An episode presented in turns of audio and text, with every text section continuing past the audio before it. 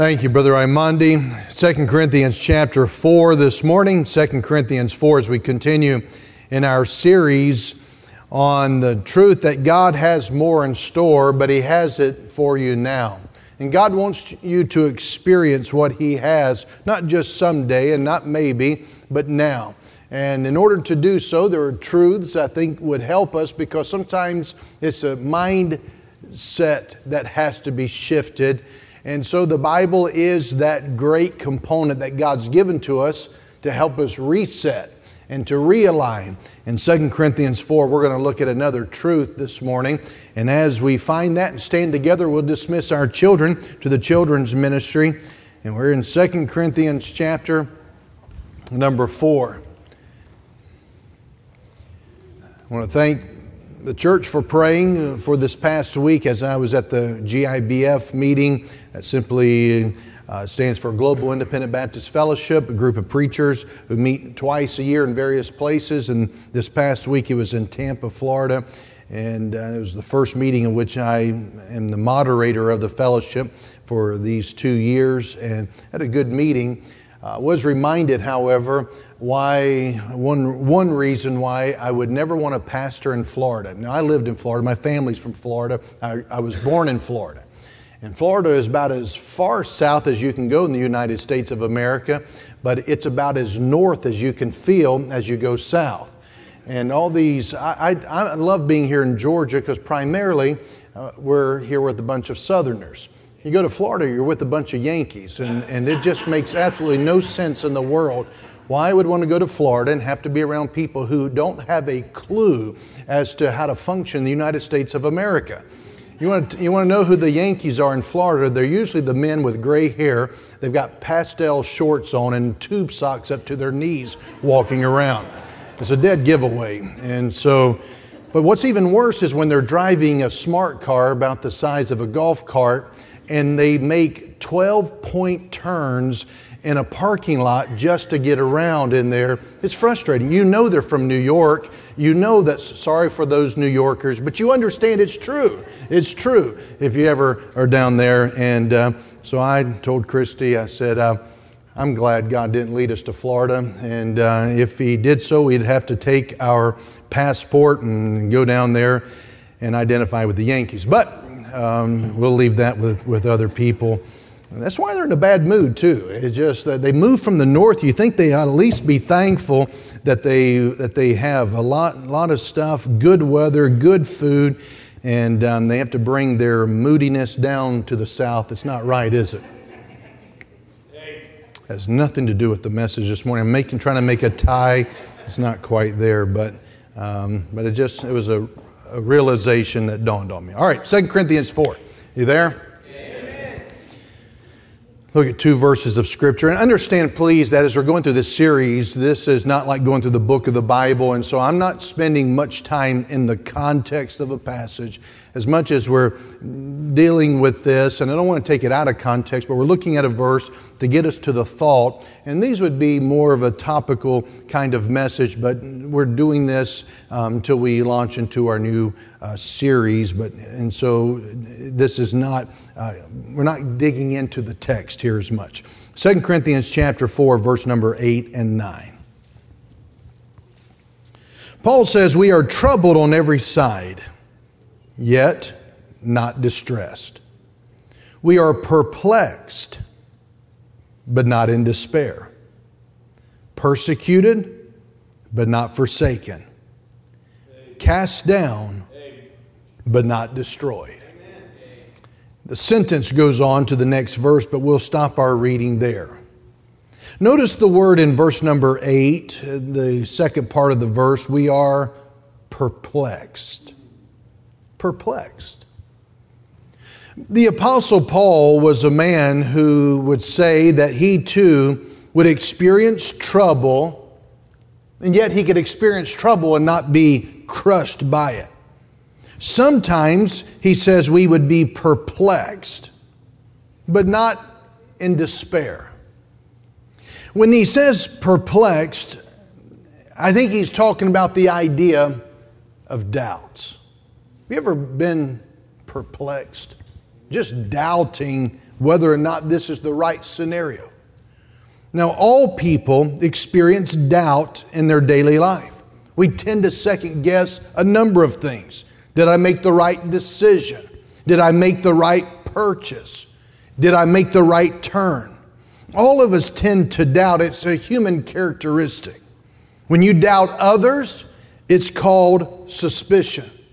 When you doubt the future, it's called worry. When you doubt God, it's called unbelief. When you doubt yourself, it's called insecurity. When you doubt what you hear on the news, it's called intelligence. And so we all have levels of doubt. Many men go through what is known as a midlife crisis, where there's a doubt of their ability, of their senility, a doubt of what they're here for. James chapter 1 says it can be a problem to entertain doubt and not deal with it. He says in James 1 and verse 6, "For he that wavereth is like a wave of the sea driven with the wind and tossed. For let not that man think that he shall receive anything of the Lord. A double-minded man is unstable in all of his ways." This morning, in this matter, in this journey of experiencing all that God has for us now, I want us to look at how to deal with our doubts, how to defeat your doubts. And we're going to look at just two basic thoughts here this morning. But if we want to experience all that God has for us, how to defeat our doubts is very, very significant. Thank you. Please be seated. The first truth, the first aspect, I guess we should say, is to understand the cause for doubts. What is it that causes us to doubt? There's three things that can contribute to doubting. One is critics. Critics cause us to doubt God and to doubt ourselves. Those people who challenge our beliefs, those people who may ridicule us, who scoff at us, who maybe even want us to fail, these people who try to impede our success or progress, that can cause some doubt. I heard about a young man who went away to a college, a liberal college, secular college, and there was a professor who was making statements about the Bible, said he had read through the Bible and said it didn't make any sense. And he said it's just an old, an antiquated book, had no relevance to daily life. There's a young Christian student who had a passion in his heart for God, and he loved his Bible, and he stood up and said, "Sir, may I say something?" And the professor complied, and the young man said, "Sir, the Bible is God's love letter written to His children. If you cannot understand it, perhaps it's because you're reading someone else's mail." The truth is, the Bible is relevant, and Sunday night, you come back tonight, we're going through a series on understanding how we got our Bible, to understand it is God's love letter to us. But the reality is that critics cause us to doubt. We begin to wonder whether God really means what He says. Can God really do what He says He's going to do? And the critics, the scoffers, they make us believe that if we're Christians, you have to check your brains at the door, which is the only way that you can ever really experience God, is to not use your brain. Yet the Bible really teaches the opposite. The Bible teaches that only when Christ controls our mind can we truly think with minds that think correctly. Isaiah 26 and verse 3, "Thou wilt keep him in perfect peace whose mind is stayed upon thee." Philippians 2, we've said of as of late, we've mentioned it several times, "Let this mind be in you." Philippians chapter 4, "Think on these things." 2 Corinthians chapter 10, verse 5, "Casting down imaginations and every high thing that exalteth itself against the knowledge of God." See, the Bible says we're to learn the wisdom of God while we reject the wisdom of this world. The Bible gives us really One good sentence, I think, for atheism. The Bible says, Proverbs 14, the fool has said in his heart, no God. There is no God, no God. So if you say there is no God, the Bible says you're a foolish person. That's because it makes sense to believe in God. Amen. You may work with people who say otherwise. I would go with the one who says otherwise to the people you work with. I mean, to believe in God as the creator of all things makes so much more sense to me than the monkey story. Amen. Or to say that everything just happened, that there was a big bang and this world was the result of a big bang. That's like saying, I got my dictionary due to an explosion at the printing factory. And all the letters and words just fell together in a dictionary exactly from A to Z. No one would believe that. Everyone would say, somebody put work into this and put this together. To say that this world just happened makes no sense whatsoever, and yet there are critics that can make Christians feel dumb or foolish or ignorant and can cause doubts to exist.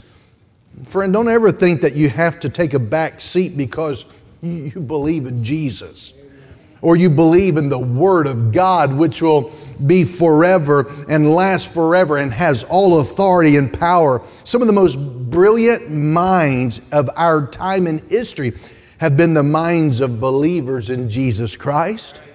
Those are the wisest men of our day. The critics come along, however, and when with critics comes doubt. But there's a second cause of our doubting, and that is our conscience.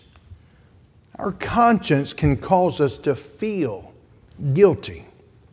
When we feel guilty, we tend to rationalize our beliefs and to fit our lifestyle.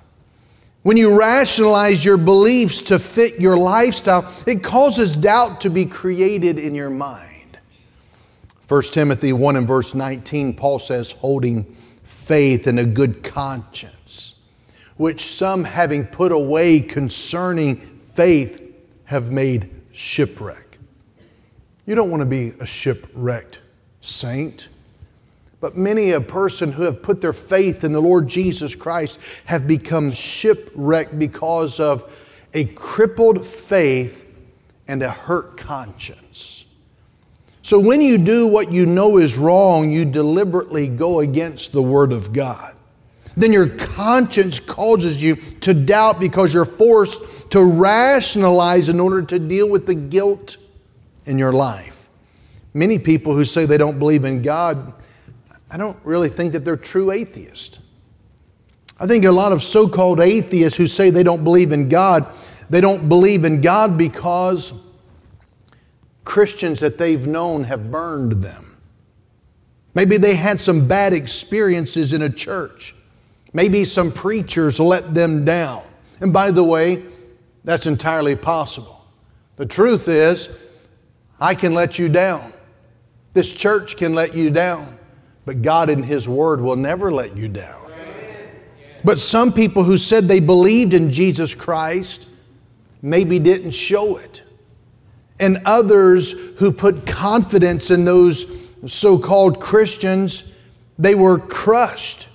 And it's not that some perhaps don't believe in God. It's just that they don't believe in that kind of person who says they believe in God. The Gallup poll showed in June of 2022 that 81% of Americans believe in God, which is lower than what it has been before, but that's still the majority. But the question that I ask is, what kind of God do they believe in? Is He a loving God? Is He a caring God? Is He a God who has a plan for my life? Is He a God who knows what's going on in this world? That's the question. Not do people believe in God, because most people believe in God, but then they turn from that belief when they have to justify their lifestyle because of a guilty conscience. So critics can cause us to doubt. Our conscience can cause us to doubt, But there's a third thing, and this is by far, I believe, the most prevalent reason why we're doubted, why we doubt and why we're defeated by doubt. And that is circumstances. Circumstances can cause any of us to doubt. When your prayers go unanswered, when difficulty comes and stays, when tragedy strikes, things just seem unjust and life seems unfair, it's when we tend to doubt God. He'll do it for others, He won't do it for me. In Mark chapter 4, remember the story of Jesus when He was with His disciples there in the ship on the lake of Galilee. And when they're there on the lake, a storm arises, and Jesus, it says, is in the hinder part of the ship, and what is He doing? Yeah, what some of you are doing. And there's not even a storm. Storm would do us well right now. And the disciples are fighting the storm. They're struggling. And all the time, Jesus is asleep. You know why He was sleeping? Because there was no preaching. He wouldn't sleep when there's preaching. You got that? Finally, they waken Jesus when they think they're going to perish. This is it. We've got to wake Him up. You ever been told by your parents, I'm going to take a nap, don't wake me up? But you know if the house is burning, I probably should wake them up. You know, you put one too many Pop-Tarts in the toaster oven and sparks led to someplace, and maybe we should do that. And they're saying, it's time, hit the panic button. And they think they're going to go under, and they say, Master, carest thou not that we perish? Well, did He care? Did they know that He cared? Well, yes. But circumstances had a way of creating some doubts. Lord, don't You even know what's going on? Lord, don't You care? And in their question, they expressed a doubt about Jesus. They expressed a doubt about His love, a doubt about His concern, a doubt about His care. When folks have doubted me and they've drawn conclusions about my integrity, sometimes I've been very offended by that. And all I have to do is be reminded that Jesus was doubted by His own disciples, because that's what circumstances can do in people. When circumstances come, they're hard to understand. We say, God, do You really know what's going on? Did this one sneak in by surprise? How about Job? Even Job doubted God. Job expressed a doubt that God would work everything out on his behalf, but he revealed some doubts. How about John the Baptist? John the Baptist had doubt. Remember, John the Baptist was called by Jesus to be the greatest man who ever lived. That which was born of woman, no greater man than John the Baptist. Yet John the Baptist, you find him in prison. It becomes his dungeon of doubt. Because of difficult circumstances, because he's isolated from his friends, because he's not out preaching and seeing thousands repent and be baptized, he's in prison alone. In the darkness of that hour, he sent a message, he sent words to Jesus, and he asked, are You really the one that should come, or should I be looking for another? He's saying, Jesus, did I make a mistake by putting my trust in You? Lord, am I a fool for believing in You? People have asked that question many times. Going through discipleship, sitting here in the pews of this church, because they think, this is a little bit strict. It's not the church that's strict, I want to remind you. It's the requirement that Jesus places upon us to experience Him working in our lives right now. Have you ever asked that sort of question like John the Baptist? Did I miss it? Did I make a mistake? Listen, when I come to the Lord and after I've blown it, I can only come with one appeal. That's His mercy. I've no other defense. I can't escape my biggest problem.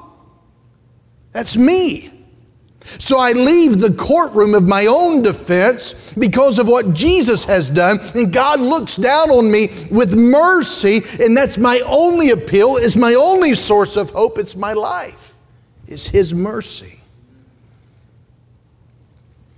You perhaps have been like John the Baptist. You've been in a dungeon of doubt because of circumstances.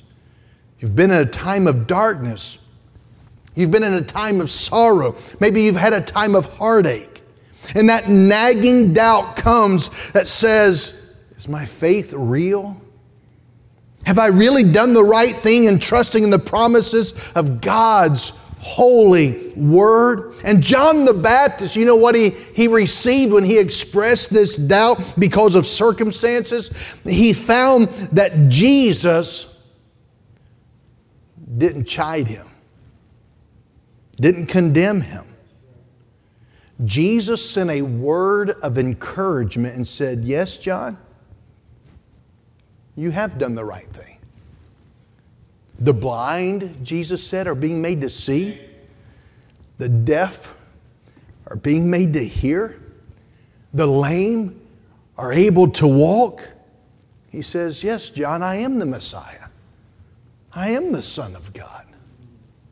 You remember the story of Thomas? Remember Thomas? We know him to be doubting Thomas.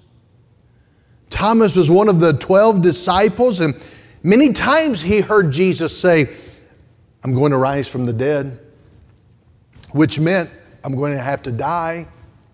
And yet Thomas was not with them when the Lord appeared after his resurrection. In John 20, in that upper room, the Sunday evening of Easter, resurrection morning.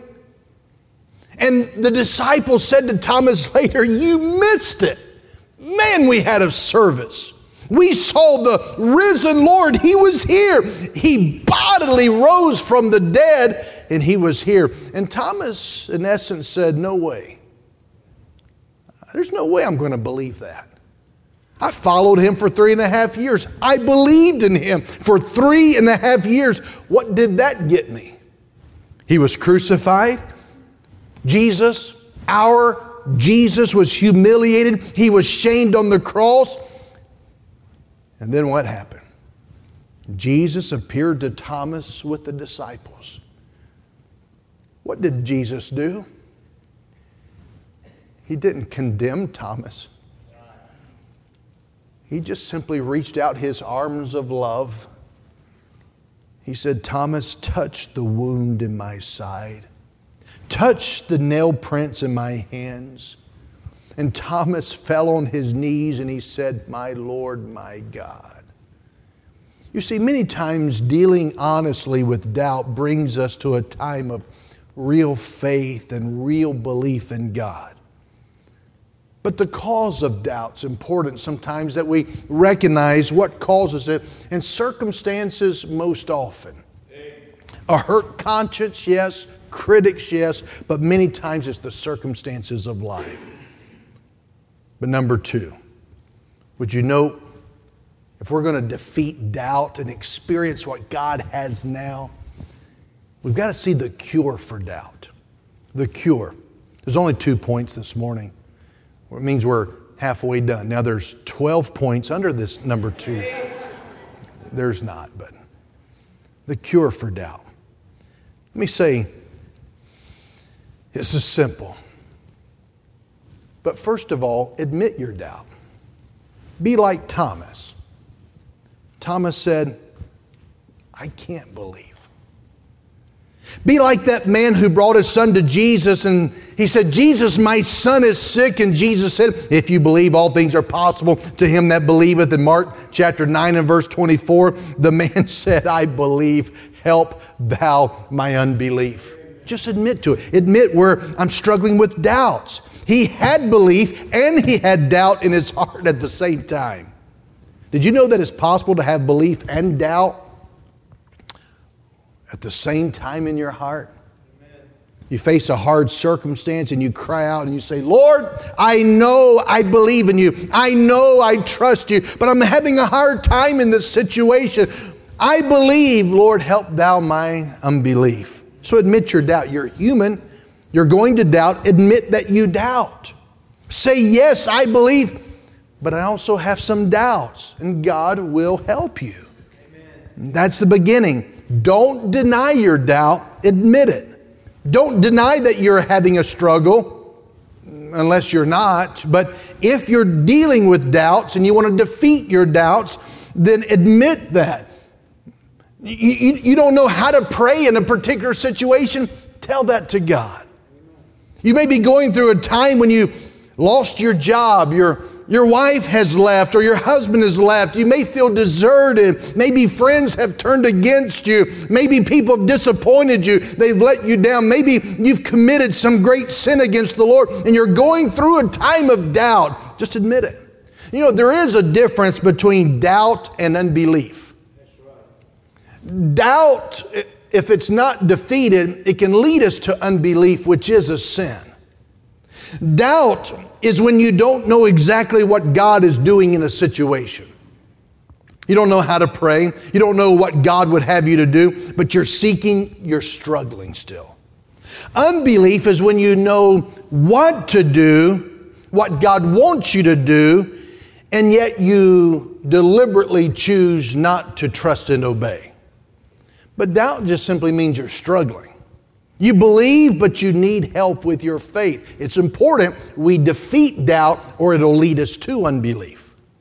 You need to admit your doubt. Remember the time of David, when David was being hounded by King Saul and his life was being threatened. And David was wondering about all those promises of God. And David cried out to the Lord in the Psalms, and he expressed his doubt to God on many occasions. And he would say, Lord, what's going on? What are you doing? My enemies are compassing me about. I'm like a man sinking down into a pit. And yet David had faith in God. How about the story of Abraham and Sarah? I think here's where you can see where doubt led to some unbelief. Remember, God told Sarah, you're going to have a son. And Abraham was almost 100 years old. Sarah was 90 years old. And when God said, Sarah, you're going to be a mother, the Bible says she did what? She laughed. I know she doubted, because if a 90-year-old woman were told she's going to be a mother and she believed it, she would cry, not laugh. But she laughed. She doubted it. She doubted that it could happen. She came through that doubt, however, to believe in God. And God made His promise real in her life. He fulfilled His promise. So don't be afraid to admit your doubt. So number one, admit your doubt. Number two, let me say it this way. Doubt your doubt. Doubt your doubt. We need to doubt our doubts and believe our beliefs. And we usually do the opposite. We doubt the beliefs and we believe our doubts. But we ought to doubt our doubts. We need to believe our beliefs. We need to doubt our doubts according to the Word of God. We need to get in the habit of believing our beliefs and doubting our doubts. Proverbs 3, 5, and 6. Trust in the Lord with all thine heart. Lean not unto thine own understanding. What is he saying? Doubt your doubts. Verse 6, in all thy ways acknowledge him, and he shall direct thy path. He's saying, don't lean on your own understanding. Don't lean on your doubt. Don't dwell on your doubt. Exalt your faith and confidence in God. Believe your beliefs. Doubt your doubts. And God's going to show you the way out of a situation. So how do you deal with your doubt? How do you defeat your doubts? What's the cure? Admit you have a doubt. And doubt your doubt and believe your beliefs. Lord, help thou my unbelief. And last of all, the cure for doubt is use the faith that you have. Use the faith that you have. Most will continue to struggle with doubt when they think of faith as something out there that I need. The truth is, you don't need more faith. You just need to use the faith that you have. Jesus said in Matthew 17 and verse 20, if we have faith as the size of a grain of the smallest, tiniest little seed, Jesus said, if you have faith that size, you could say unto this mountain, be removed and cast into the sea, and it would be done. Why? Because it's not the size of your faith that matters. It's the object of your faith that matters. Amen. What is your faith in? You said, my faith is so small. Good. Because you put your small faith in a great God, that's all that's needed. Amen. You put a premium on large faith. I need more faith. What's going to happen? You're going to get derailed. Because your focus is then on your faith. When your focus should not be on your faith, your focus should be on the right object. His name is Jesus Christ. Everybody has faith. You had faith when you got up this morning. You had faith when you ate your breakfast. How many men had breakfast this morning? Raise your hand. All right. You had faith. You had faith your wife didn't put arsenic in your food. You had to exercise some faith. You had faith when you sat down on this pew that it was going to hold you up. You had faith when you get on an airplane, trusting a pilot you do not know and an aircraft you do not understand and an airline that you have no idea what's going on in the business of that day. Everyone exercises faith. Whatever faith you have this morning is enough, but it will not change your life until you put it in the one who does change our life. His name is Jesus. You've heard it said, never doubt in the darkness what God has told you in the light. Somebody says, well, Pastor, shouldn't I wait until I understand the Bible before I really just jump in the deep end and give my life to God? Well, if that's what you're waiting on, you'll never come. I mean, those of us who have been studying the Bible all of our lives have only scratched the surface.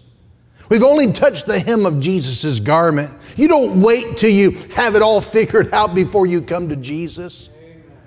You don't need to be able to explain justification, glorification, and sanctification before you can get to Jesus. You don't need to be able to give a great theology of the book of Revelation and explain the prophecy timeline before you come to Christ. No, if you just have faith as a size of a grain of mustard seed and put that faith in the right object of Jesus Christ this morning, He'll meet with you right now. You say, this morning I'm struggling. If you're struggling, you may wonder, does Jesus care? You may be wondering why you have these struggles and these problems and these difficulties. Somebody may be doubting God's love and doubting God's presence and doubting God's power. And you have doubts flooding your mind. Admit them. Admit them to God. And doubt your doubts. And believe your beliefs. And then exercise the faith that you do have. You need to say, Lord, I believe, help thou mine unbelief. You say, Pastor, I've been left alone. My mate has died. I've been left alone in this world. My marriage is breaking up. I just learned I have an incurable disease. I just learned that I've lost my job. I don't know what I'm going to do. Well, start with the faith that you have. Amen. And if you start with the faith you have, it'll be enough. Would you get this down? Little faith plus a big God equals great results. A little faith plus a big God equals great results. Proverbs 24:16, a just man falleth 7 times and riseth up again. Failure can be dangerous if you let it be final. But your failure never has to be final. Failure produces wisdom if you ask for it. Failure can produce maturity if you'll learn from it. The truth is that following Jesus is not about avoiding failure and being perfect. Following Jesus is about accepting, I'm weak. I'll always be weak. But He's strong. He'll always be strong. I I want to tell you something this morning. Doubt does not mean that God has ever stopped loving you. Doubt does not mean that you're separated from God. Doubt does not mean that God doesn't care for you. Doubt does not mean that God has gone away. But doubt is a system and a symptom that shows that you need to come to Jesus and come to His feet, and with the faith that you have, trust Him to give you a fresh reviving this morning. If you need to come and put your faith in Jesus to save your soul, you better do it before it's too late. But for God's people, if you're doubting, you're ranked among the greatest of God's servants. Come to Jesus and put your small mustard seed faith in a great God and expect great results. Let's stand together, please.